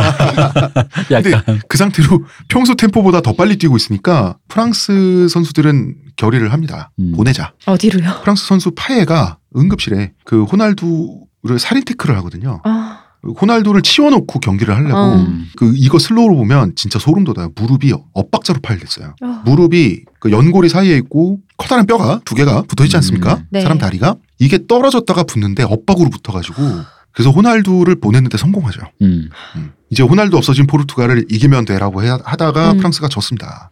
어떻게 졌냐? 호날두가 없으니까 포르투갈은 갑자기 약팀이 된 거예요. 네. 음. 음. 그래서 안티풋볼로 전환합니다. 음. 영혼의 템백이라고 하는 거 있죠. 무조건 막다가 음. 무조건 틀어막다가 역습하는 거 있잖아. 음. 그래서 1대 0으로 포르투갈이 이겨요. 음. 근데 죽은 호날두가 산 프랑스를 이겨버린 거지. 날도 얼마나 음. 울었을까 이렇게 응급실에서 되면 사실 뭐 게임의 일부긴 하지만 흔히 말하는 명예도 잃고 어. 실리도 잃어버린 아, 참. 네, 사실 이 호날두를 보내버린 게 고의가 아니라고 하면 그럴 순 없어요. 음. 요거는 계획입니다. 음. 음, 축구에서 그런 건 없어요. 자, 결승전이 작년 7월 10일이었어요. 이 일이. 그렇게 준우승을 하고 아쉽게. 네. 통안의 준우승이죠. 그리고 나서 4일 후에 7월 14일 날 니스 테러가 일어납니다. 음. 이날이 다른 날도 아니고 프랑스 혁명 기념일이었어요. 음. 니스 축제일이었는데 시민들이 막 이렇게 행진을 하다가 불꽃놀이를 하는 타이밍이었어요. 네. 이때 트럭이 달려와서 80명의 시민을 깔아버립니다. 음. 결과적으로 84명의 시민이 사망한 그런 테러 사건인데 그러고 나서 12일이 지나면 말이죠. 파리 성당에서 무슬림 테러리스트가 성당에 난입을 해서 신부님의 목을 그어서 죽여버리는 테러가 일어나요. 음. 이때 올랑드 대통령 더 이상 이 사람이 사회당 출- 소속인데 음. 더 이상 좌파의 발언을 할 수가 없어요 이러면 음. 아 근데 사실 나는 그걸 또 사회당 너 사회당 아니냐고 놀리기가 좀 애매한 게 음. 애매해져요 이 단계가 되면 그럴 수가 없어 음. 당의 입장과 국가의 수장이 돼서 그러니까 내 당이 그렇죠? 아닌 어. 나를 지지하지 않는 다른 당을 지지하는 사람들까지도 책임지는 수장으로서의 위치는 다른 거거든요. 다르죠 음, 음. 그래서 이 사람이 어떤 말을 했냐면 공격당한 것은 카톨릭이 아니라 프랑스 국민 전체다 그럼요. 이런 말 할 수 있죠 음. 음. 할 수 있고 해야 되는 거 맞죠 대표님 말씀대로 맞아요. 어. 근데 그럼으로써 이 발언을 한 이 발언의 결과로서 좌우의 경계가 자꾸만 흐트러지는 것도 사실이에요 그래서 이게 현실 정치에서 그러기 때문에 당과 청 우리로 치면 당청 관계가 중요하다는 거죠. 음. 예를 들어 민주당 지금의 사드 같은 경우 는 그런 거지. 야당이고 민주당이던 시절에 사드를 반대할 수 있는데 지도자의 입장에서 갔을 때 사드를 반대하건 지지하건 어쨌든 그게 어떤 하나 일관된 정책으로서 그 네. 제가 뭐 사드를 뭐 찬성하든 뭐 말든 뭐 상주 시민들이 죽든 말든 이런 얘기 하자는 게 네. 아니라 그 사드를 지지하든 지지하지 않던 그 모든 시민들을 대표하는 어떤 그리고 또 이전 정부와 연계성 속에서 그걸 뭐 무조건 내가 대통령 됐으니까 뭐 안해 이럴 수가 음, 없는 거니까 음, 음. 그 잘한다 못한다 문제가 아니라 문재인 대통령 문재인 대통령들의 고민이 있겠죠. 음. 근데 이제 민주당은 민주당으로서의 원래 당으로서 입장이 있겠죠. 네. 어? 그럼 이제 그거는 같이 관리해야지. 어. 예를 들어 어제 같이 어. 사드에 관련돼서 뭐 추가로 뭐 한다 해서 상주 시민들이 뭔가 했을 때 네. 적어도 대통령이 그렇게 그럼에도 불구하고 이걸 강행하겠다라는 음. 느낌으로 간다면 민주당 국회의원들은 가서 사과를 하던 어. 무언가를 했었어야죠. 사실 그런 느낌의 음, 음, 의- 음. 의미의 얘기인 거예요. 음. 사실 이 얘기가 당신이 사회당 당수로서 할 말은 아니지만 프랑스 대통령으로서 할 말은 할 네. 법한 말은 말이다라는 어. 거죠. 그렇기 때문에 사회당은 사회당대로의 따로 논평이 있는 것이고 그렇죠. 그래서 청와대 대변인과 네. 프랑스로 치면 엘리제 국이죠. 음. 그 대변인과 당 대변인 따로 있는 거잖아. 그렇죠. 근데 군체 동물이 아니라고 음. 대통령으로서의 민주당 소속 대통령으로서의 문재인과 민주당 의원으로서의 문재인 달라요. 음. 박근혜 503을 찍고 여전히 503을 지지하는 지지하고 사람인데. 홍준표에게 표를 줬던 사람의 생명도 문재인 대통령이 책임지는 거예요. 음. 그거는 민주당 출신의 야당 국회의원이던 시절과 달라요. 완전 다른 입장이라고. 그것이 그거는. 대통령이죠. 어, 그래서 박근혜 얘기를 한번 해보면 박근혜가 결국 퇴출됐지 않습니까? 네. 네. 권좌에서 물러났는데 강제로 국민들이 박근혜로부터 마음이 멀어지 멀어지기 시작한 음, 결정적인 그 이유는 세월호 사건 때부터였어요. 그죠. 네. 이때부터 대통령이 제 역할을 못한다였는데 왜 그랬습니까? 자기를 욕하는 사람들, 세월호 유가족 편인 사람들, 음, 세월호 유가족들은 국가의 일부예요. 그렇죠. 그들은 우리예요. 근데 이 국가 바깥으로 자꾸 소외시키고 음, 세월호 유가족의 감정적으로 정치적으로 편드는 사람들 있잖아요. 이 사람 편인 사람들을 모두 배제했잖아요. 배제했잖아. 좌파니까. 음, 왼쪽이니까 그때부터 국민이 이 정권은 안 되겠다라고 생각해서 나중에 어, 물러나- 거기까지 어, 촛불 집회까지 온 것이죠. 촛불 집회까지 오고 거기- 결국 헌재 판결에 의해서 대통령 자리에서 물러났단 말이에요. 음. 네. 벌써 얘가 있잖아. 음. 음. 그러면 큰일 난다고. 그럼 어떻게 되는지 얘를 우리가 가장 잘 알고 있잖아요. 그렇죠. 그렇기 때문에 지금 문재인 대통령을 바라보는 분들도 민주당과 문재인 대통령과 소위 깨심이라고 이라고 불리는 강성한 어떤 이 좌파 성향의 문재인 유권자들과 대통령 지지자들. 음, 지지자분들과 뭐 문골 오소리라고도 하죠. 이 모든 사람들은 군체 동물이 아니에요. 우리 에일리언이 아니에요. 그러니까 그 사이에서 해줘야 될 역할들이라는 게 있는 거예요. 이거 사실 이전에도 노무현 대통령의 파병 때 네. 이거 똑같은 상황이었어요. 음. 아니, 지- 우리 진보적인 어떤 민주당에서 나온 대통령인데 파병이 웬 말이냐. 근데 이제 우리가 알 수 없는 뭐 미국과의 관계에서의 그 대통령이 갖고 있는 무엇이 있었겠지. 음. 그리고 그거와 근데 그 당시에 뭐였어요? 그 당시에 열린우리당이었나? 열린우리당 솔직히 그 노무현 대통령의 파병에 대해서 그 어떤 그러니까 파병뿐 아니라 대출이 음. 사건도 있었고요. 그렇죠. 그게 사실 그, 그 간극이 있어야 된다는 거지. 음. 근데 이- 그렇게 안 하면은 이게 흔히 말하는 내가 발음 잘 안 돼. 내, 내로남불이 된단 말이지. 내로남불. 음. 내로남불이 된다고. 간극이 있다고 해서 니들은 뭐냐 내 분이냐 이게 아니라 음. 음. 당연한 거예요. 당연한 거죠. 근데 그것을 아직 분리해서 음. 보지 못하는 분들이 아직 많다고 봐요. 야당일 때만 그렇게 되면 뭐가 되면 야당이기 때문에 쌍심지를 킨다라는 관성밖에 어. 안 남는다고 이런 식이면. 근데 하지만 너네 어떻게 같은 당의 여당이면서 대통령 흔드냐.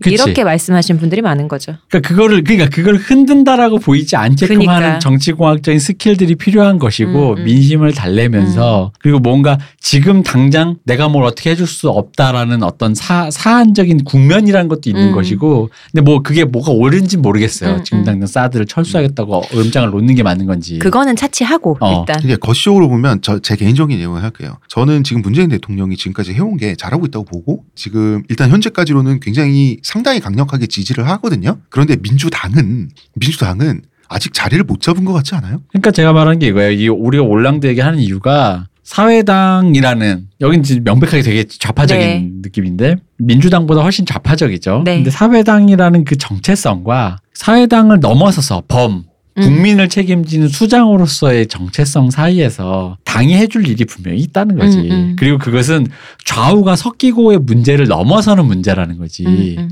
내가 좌기 때문에 으, 으, 이건 할 수 없어 이건 아니라는 음. 거지. 대통령 아래서 집합하고 그거를- 있는 사람들이 아니잖아요. 어, 그럼요. 대표님 말씀하신 거 그거를 넘어서야 돼요. 맞아요. 넘어서면서 먹을 욕은 먹으면서 부딪혀야 돼요. 음. 정치라고 하는 것은. 맞아요. 저는 모르겠어요. 이때 당시 프랑스 사회당이 어땠는지 잘 모르겠지만 적어도 지금 우리의 민주당 여당은 좀 엣지가 생겼으면 좋겠어요. 제 개인적으로. 좀 더 고민을 좀 해주셨으면. 음. 자 어쨌든 이제 프랑스는 2018년 월드컵 우승을 또 바라고 있어요. 음. 우승은 뭐 어느 나라 다 음. 자 바라죠. 올해는 일단 지금까지 이 방송 녹음하는 오늘까지 네 건의 테러가 또 일어났는데 프랑스 정치가 얼마나 막장이라면 막장이고 좌우의 경계가 얼마나 섞여 있고 구분이 안 되냐 하면 정치가 이제 혼돈이다. 혼돈이니까 1977년생 완전 젊죠. 네, 마크롱이 뜬금없이 올해 대통령이 됐어요. 왜 됐냐? 커리어가 없어서 된 거예요. 맞아. 뭐가 없어서. 뭐가 없으니까 차라리 뭐가 있는 거보다 사람들이 지쳐서 그래요. 근데 또 마크롱의 대척점이 르펜이었잖아요. 그러니까 아니 어. 그러니까 애초에 결선 투표까지 그렇죠. 가 몇명 올라간 예. 빼고 게. 왜 어. 남았냐 그게 문제거든요. 음, 프랑스 국민들 보기에 지금 좌우를 넘어서 옳고 그름을 판단하기 힘든 지경까지 왔으니 음, 정파가 없고 차라리 경력이 없는 마크롱이 피로감도 덜하고 음. 대통령이 됐을 때 어떻게 보면 차라리 아무 베이스도 없는 사람이 낫겠다란 생각까지 할 정도로 음, 프랑스 음. 국민들이 어느 정도 피로감이 있는 게 있다는 거죠. 음. 그만큼 여기까지 왔어요. 뭐가 없어서 대통령이 된 좀 그런 사람이에요. 그렇죠. 이제 프랑스 국민들을 선택의 미로에서 판단하는 게 힘들면 있잖아요. 네. 사람이 판단 정지까지 가버리잖아. 판단 불가까지. 그게 이제 마크롱이고 그래서 전 세계 언론에서 우리나라도 그렇고 마크롱 이 젊은 대통령 프랑스 역사상 가장 젊은 지도자 얼마나 대단한 젊은이길래 하고 파봤더니 없어. 그래서 이 기사를 쓰다 말거든요. 기자들이. 그래서 사실 대통령이 된 거예요. 음. 자 어쨌든 여기까지인데 이 얘기는 사실 여기서 끝나요. 음. 결론 없이 확 끝나서 여러분이 이상하게 생각할 수 있는데 그럴 수밖에 없는 게 이 얘기는 지금 얘기고 현재 진행형이에요. 결론이 난 음. 얘기가 아니잖아요. 그래서 이게 무슨 기승전결 결 이렇습니다 여러분 하고 끝날 수 있는 얘기가 아니라 할 얘기는 일단 여기까지 다 했는데 그러니까 이게 현재 그래서, 진행이 때문에 음. 우리가 우리의 갈 길은 그래서 이 네. 정돈된 얘기가 없어요. 네. 정돈된 얘기가 없어요. 그냥 끝난 거예요 여기까지예요. 그러니까 현재 진행형이기 때문에 왜 지금 현재 진행형이 지금 모습이 되었나를 알아보려고 이때까지 얘기를 한 거잖아요. 나 근데 음. 하나는 얘기를 하고 총평을 우리가 하고 싶어. 프랑스 사회 세련됨에 대해서. 어쨌든 프랑스는 이 모든 문제를 적어도 우리 사회가 지고 가야 될 문제라고 담론의 영역에서는 인식을 하고 있는 것 같아요. 음. 그래서 마크롱의 당선이 굉장히 위험하다고 생각해요, 저는. 근데 저는 그게 그러니까 이게 뭐가 문, 뭐 문제라기보단 우리 사실 이 얘기했잖아요. 좌우가 어. 없고 음. 그러니까 지금 뭔가 혼재돼 있다. 근데 네. 그러니까 지금 무슨 얘기냐면 마치 이제 그 말을 약간 좀 잘못 들으면 음, 좌우가 없어진 게 문제다. 음, 음, 좌란 놈도 우인 것처럼 행동하고 사실 그 얘기가 아니에요. 음. 그 얘기가 아니라 어떻게 보면 그러니까 20세기 이후에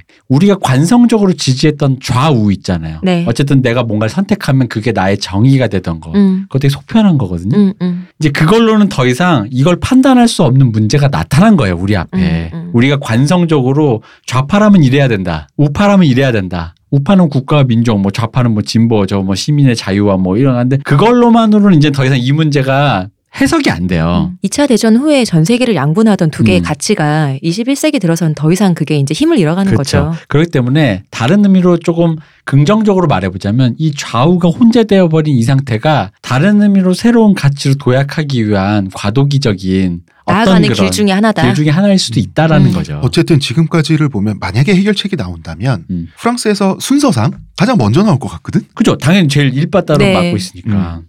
근데 근데 어, 정말로 음. 진짜 해결책이 나와서 어떤 모습을 이제 바로 이 가는 모습을 보여주면 정말로 선지적인 나라 맞아요. 근데 중요한 건 정말 그건 그거예요. 프랑스 혁명- 전 나라 세계가 맞아. 나아가야 되는 어. 가치인 거 맞아. 근데 예, 이게 이제 그렇겠지. IS 문제랑 섞여 있고 IS는 솔직히 말하면 서구 사회가 1차 대전부터 빅토리아 왕조 시대부터 음. 만들어낸 자식이잖아요. 음 맞아요. 일 서구 사회가 만들어낸 어떤 그 사생아란 말이에요. 어. 그래서 우- 이거 봐 내 안에 악마가 이렇게 컸어란 어. 말이에요. 그러니까 돌아온 탕아야 칼 들고 돌아온 탕아란 음. 말이에요. 그래가지고 이 이걸 어떻게 해결할지는 모르겠어요. 왜냐면 이건 진짜 거의 100년 된 얘기고 거기다 이 난맥을 어떻게 풀어야 될지도 모르고 그거 뭐 단순히 IS를 뭐 오늘 뭐 들어서 폭격해서 다 싹쓸이 죽이면 되는 문제가 아니잖아. 음, 음. 이것은 신념의 그럼요. 문제고 국가의 문제가 아니잖아요. IS는 국가도 아니고 음, 음. 어떤 신념의 문제로 넘어간 거기 때문에 그래서 우리가 생각해야 될 거는 아마 그건 거예요. 여기서 제가 사실 누누이 생각해 본 건 나는 그게 힌트라고 생각해. 음. 뭐? 아까 얘기했던 거 좌파의 한계가 국가로 그 한정되었다는 게 그게 20세기 좌파의 한계였다는 거지. 세계 시민으로 나아가는 어, 것. 세계 시민은 원래 20세기 좌파가 19세기 좌파가 했던 얘기긴 한데 음. 실패했지. 네 실패했는데 이거 아마 지젝도 비슷한 얘기 했던 것 같은데 결국 그 기획이라는 거죠. 그렇다면 세계 대통령이. 아, 친구가. 근데 사실 그 그래. 음, 음. 어려운 얘기입니다. 어려운 네. 얘기인데 우리가 사실은 프랑스 축구 음. 그리고 네. 프랑스 정치 얘기를 우리가 왔다 갔다 하면서 한 달을 이야기를 했는데 우리는 모르겠어요. 그 청취자 여러분들의 생각은 청취자 여러분들 자유인데 음. 적어도 이 스튜디오 안에 있는 저희 세 명은 네. 그게 우리 미래의 어떤 부분일 거라고 어느 정도 확신을 해서 이 방송을 한 거거든요. 저는 이 정도의 미래로만 가면 어느 정도 다행이지 않나 그런 생각을 하거든요. 아니야 테러 무서워. 아 테러는 무섭지. 근데 사람들이 어떤 걸 생각하고 그래도 이제 내가 지금 배척해야 되겠다는 대상으로의 사람들을 바라보지만 아니하고 어 그래도 이 정도의 마음가짐을 가지고 있으면 좀 낫지 않나. 그 진짜 어려운 거는 폭력을 행하는 사람들은 나쁜 사람 맞아요. 음. 근데 그러기에는 그 이전에 알, 그 쌓여온 은원 네. 관계가 너무 어. 많고 그러기 때문에 여기서 솔직히 말하면 정의를 담지하는 사람은 없어요. 음. 좌우가 혼재돼 있듯이 순수한 피해자와 순수한 가해자, 정의와 악 이런 게 없다고. 음, 음. 이, 그 미래가 어둡다라는 게 바로 거기고 그렇기 때문에 우리가 새로운 그 가치를 얘기를 우리가 찾아야 하면서 된다는 거지. 음. 우리가 그 얘기를 하기 위해서 굳이 알제리 얘기부터 한 거 아닙니까? 그렇죠. 네. 2차 세계대전부터 음. 어, 얘기를 했는데 자 어쨌든 이 결론 없는 얘기 결론 뭘 하면 안 할란 몰이다 뭐 이런 거. 아, 그게 뭘 네, 결- 하면 남 얘기 뭘. 결국 그게 결론입니까? 그렇죠. 남녀 기물에서 총 팔아요. 아, 입점하실 분이 계실까요? 월마트에서 판다며. 어 그래요? 마이클 아, 모어 미국은- 다큐에 보니 아 있잖아. 미국 총기 아 그렇지. 음, 남녀 기물 총 수류탄 단검 아, 그러면 이제 콩 파나요 저희 콩을 팔고 사서 알아서 바꾸시라 테러에 대비해서 솔방울 이렇게 입점되면 수류탄을 바꾸시라 네, 알아서 자구책을 강비하는 자구책 키트. 음. 우리 사회가 이런 이주민들 네. 네. 그 문제가 그 그들을 귀찮아할 것이냐 덮을 것이 아니면 그냥 동정적인 시선으로 우리는 착한 사람이 어떤 다큐 등을 통해서 퉁치고 넘어갈 것이냐 이 둘 중에 하나만 생각했지 본격적인 담론으로 수면 위에 이렇게 올라온 적은 없어요 솔직히 말하면 음. 네. 근데 담론의 영역으로 끌어올려야 돼요 그럼요 지금 왜냐하면 그러기 지났어요 제가 음. 봤을 때 맞아요 보이지 않는 사람으로 둬서도 안 되고 음. 내가 시혜를 내리는 사람으로 둬서도 안 돼요 이러다 어떤 일이 벌어질지 몰라요. 모르고 우리나라도 사실은 프랑스보다 못하면 못했지 사실은 더 할 거라고 생각하는데 우린 저는 우리나라를 증오가 많은 사회라고 현재 보거든요. 음. 증오와 미움과 배제와 혐오가 많은 사회인데 이것들이 결국은 어떤 그 프랑스적인 형태는 아닐지라도 어떠한 형태로든 결국 폭발은 될 거라고 봐요. 저는 음. 어떤 식으로 지금 폭발이 뭐 되고 있는 건지 안 되고 있는 건지 모르겠는데 이 부정적인 에너지 있죠. 맘충과 흡연충과 무슨 뭐 일배충 배갈충 모든 충들이 충들을 서로 경계하고 혐오하고 배제하는 이 팽배한 문화가 결국 어떤 물리적 사건으로 터지게 될 것 같은데 어떻게 터지게 되고 그것을 우리가 어떻게 수습하고 해소할지는 모르겠거든요. 담론의 영역으로 우리가 끌어올릴 게 많다. 그리고 한 가지. 그것, 그 모든 것들을 해소하는 것은 결코 사이다가 아니다. 음. 눈앞에서 시원하게 싹 쉬어버리고, 아, 이제 깨끗해졌어. 이제 공기가 더 청정해졌어. 어, 쾌적하군. 이렇게 하고 넘어갈 문제가 아니라는 거죠. 그런 건 없어요 그런 건 없어요. 음. 많은 고구마가 우리를 기다리고 있다. 자, 여러분, 우리 아날람은 본격 고구마 방송입니다. 몰에서 총도 팔고 아직 안 팔잖아 팔고 싶다. 네. 시민 키트, 자구책 키트. 여기까지 할까요? 네. 또 뭐 하나만 더 얘기하자면은 자 이제 이제 정의를 담지하는 사람은 존재하지 않아요. 음. 어, 난 이게 제일 핵심이라고 생각해. 요 음, 음. 편하게 뭐를 딱 지지하거나 선택을 하면 정의가 되던 시절이 있었어. 음. 어. 선의 영역에 있을 수 있던 시절이 어, 있었죠 시절이 있었어. 근데 이제 이젠 아니에요. 음. 이제는 아니에요. 아니기 때문에 이제는 아, 그- 나 좀 냉정한 말 한마디 해야겠다. 음, 자신이 자신의 생각과 뭐 정치적 판단이 됐든 뭐가 됐든 자신이 정의와 동의어가 되는 과정은 그렇게 간단하지 않아요. 음. 그럼요. 그래서 내 그 파일을 뭔가 훼손해가는 타인이라는 관점으로 보면은 음. 사실 뭐 만인의 만인에 대한 투쟁이지. 이건 적이죠, 뭐, 다. 어, 다 어. 적이지 뭐. 야생이지 뭐. 음. 충이지 충. 어, 그냥 벌레지 진짜. 그래서 진짜 그거는. 부모도 없고 자식도 어. 없어요 그렇게 되면 그럼 뭐 없는 거야 다. 음. 그러니까 그러면 근데 그 중에서 우리는 자꾸 선을 긋라 그러잖아. 아까 음. 내가 자꾸 국가 얘기를 했는데 음. 지금 뭐야 조선족과 우리 음. 다문화와 우리 걔네는 가난한 우리 순역이 이들과- 아니니까. 어 가난한 사람과 부자 음. 우리 어디 서초구와 강남구. 음. 음. 뭐 이런 거? 그, 그렇게 되는 거지.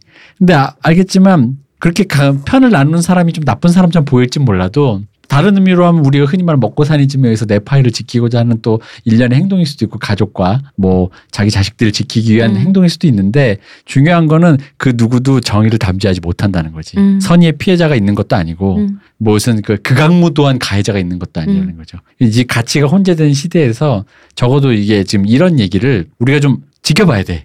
이게 지켜보지 않으면은 그러면은 저 아까 잠깐 사드 얘기했는데요. 지금의 사드처럼 그렇게 된다고.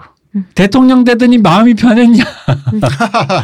아이고 이 새누리당이랑 똑같네 이 나쁜. 음, 그리고 이렇게 이제 되는 거예요. 거기 지역 주민들에 대해서 아유 문재인 대통령은 만만하니까 저렇게 개기냐. 음, 아니면 뭐 식의 홍준표 얘기들은? 찍었으니까 네가 홍준표한테 가서 얘기해라 뭐 이런 식으로 얘기한다던가 그렇죠. 근데 아 전 아니면 혹은 전 대통령이 있을 때는 사드 배치한다고 해서 그렇게 반대하다가 문재인 대통령이 한다고 하니까 뭐 우리 이니 다 할- 하고 싶은 거에 이러면서 아니, 솔직히 말하면 그렇죠. 그런 태도도 음. 솔직히 말하면 나도 성주 주민들한테 박수 쳐주고 싶은 마음은 없어. 근데 그들에게도 생존권이 있고 음, 그 생존권을 누려야 된다는 점에서 우리가 다 같은 대한민국 국민 음. 우리라고 하는 것 일단 그것까지 포기하면 안 돼요. 알고 꼴 좋네 할 우리가. 얘기 아니잖아요. 음, 그건 아니에요. 음.